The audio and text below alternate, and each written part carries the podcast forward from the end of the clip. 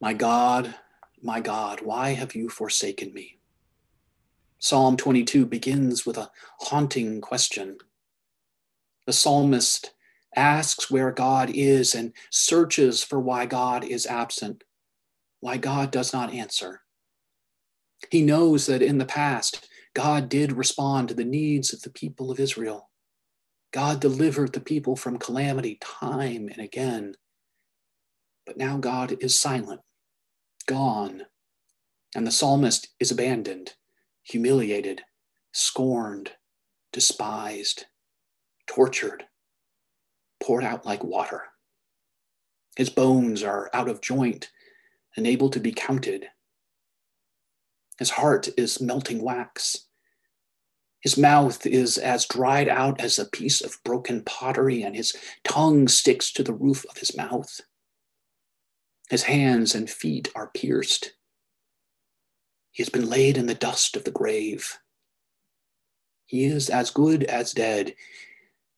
He is a worm and no longer a human being stripped of his humanity.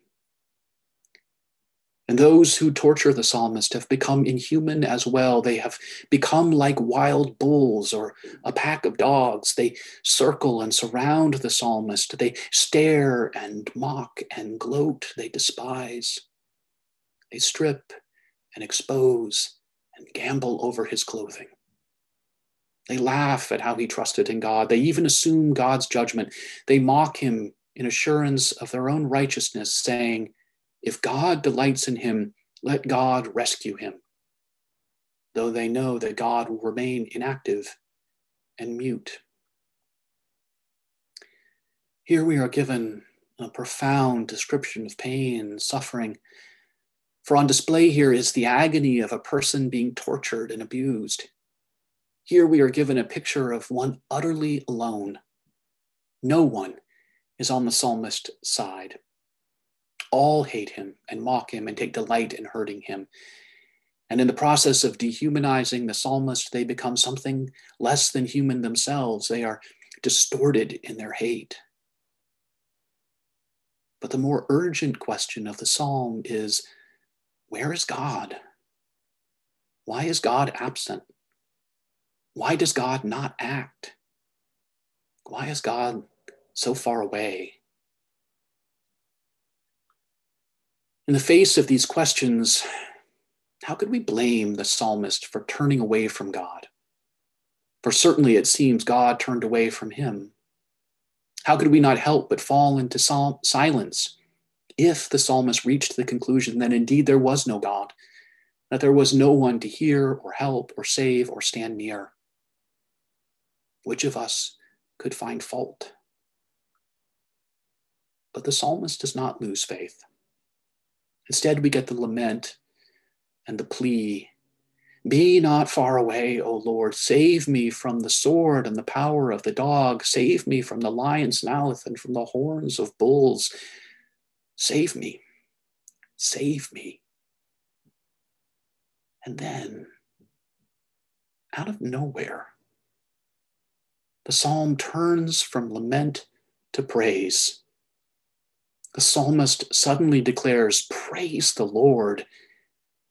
He seems to trust that he has been heard, and yet we are not given any indication that this is so. He proclaims God's compassion and commitment to justice. He proclaims that God hears the cry of the poor and the needy.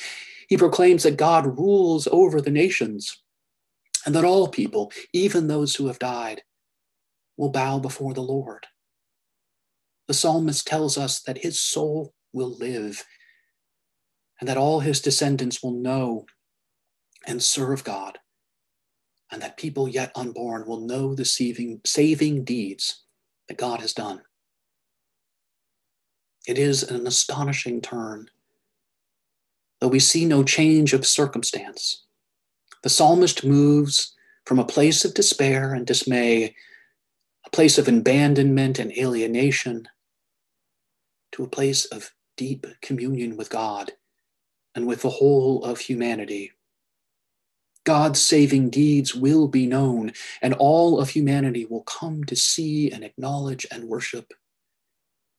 In the psalm, we become witness to a miracle. We become witness to, to resurrection. For out of death is life. We have here in Psalm 22 both a penetrating expression of suffering and an even more fervent expression of hope. The God who was absent is now present.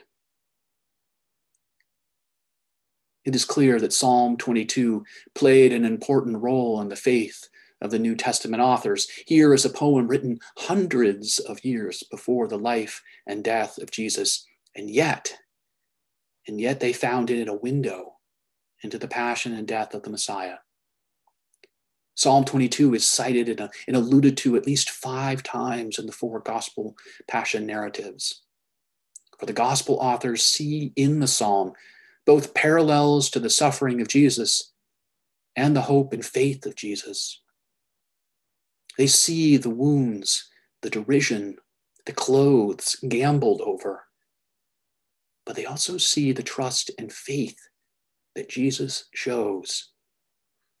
They saw God's presence where God seemed absent. John's gospel shows us this most clearly. For this gospel's passion is less of an historical accounting of Jesus' final moments, as it is a reflection on the meaning of his suffering and death. Of course, the historical events are there, but always portrayed through the interpretive lens of the revelation into the nature and significance of Jesus the Christ. And we are invited this day into this paradox and mystery. We are invited to see and acknowledge the humiliation and suffering and death of Jesus in all its depth. We are invited to honor it and grieve over it. And yet, and yet we are also invited to see in it our cause for hope. For here, defeat becomes victory. Despair becomes hope. Hatred is met with love. And there is God in the apparent absence of God. God's absence is God's presence. For in Jesus, God stands with every victim in Jesus, God is present with all who suffer, with all who are alone, with all who have been abandoned. Here, God saves the world. Here, God draws all of humanity to God's self. So, we might behold the suffering of our world and ask why God stands so far off. But if we gaze upon the cross of Christ, if we gaze upon that cross in faith, then we know where is God? The cross reveals that God is with all who suffer. Amen.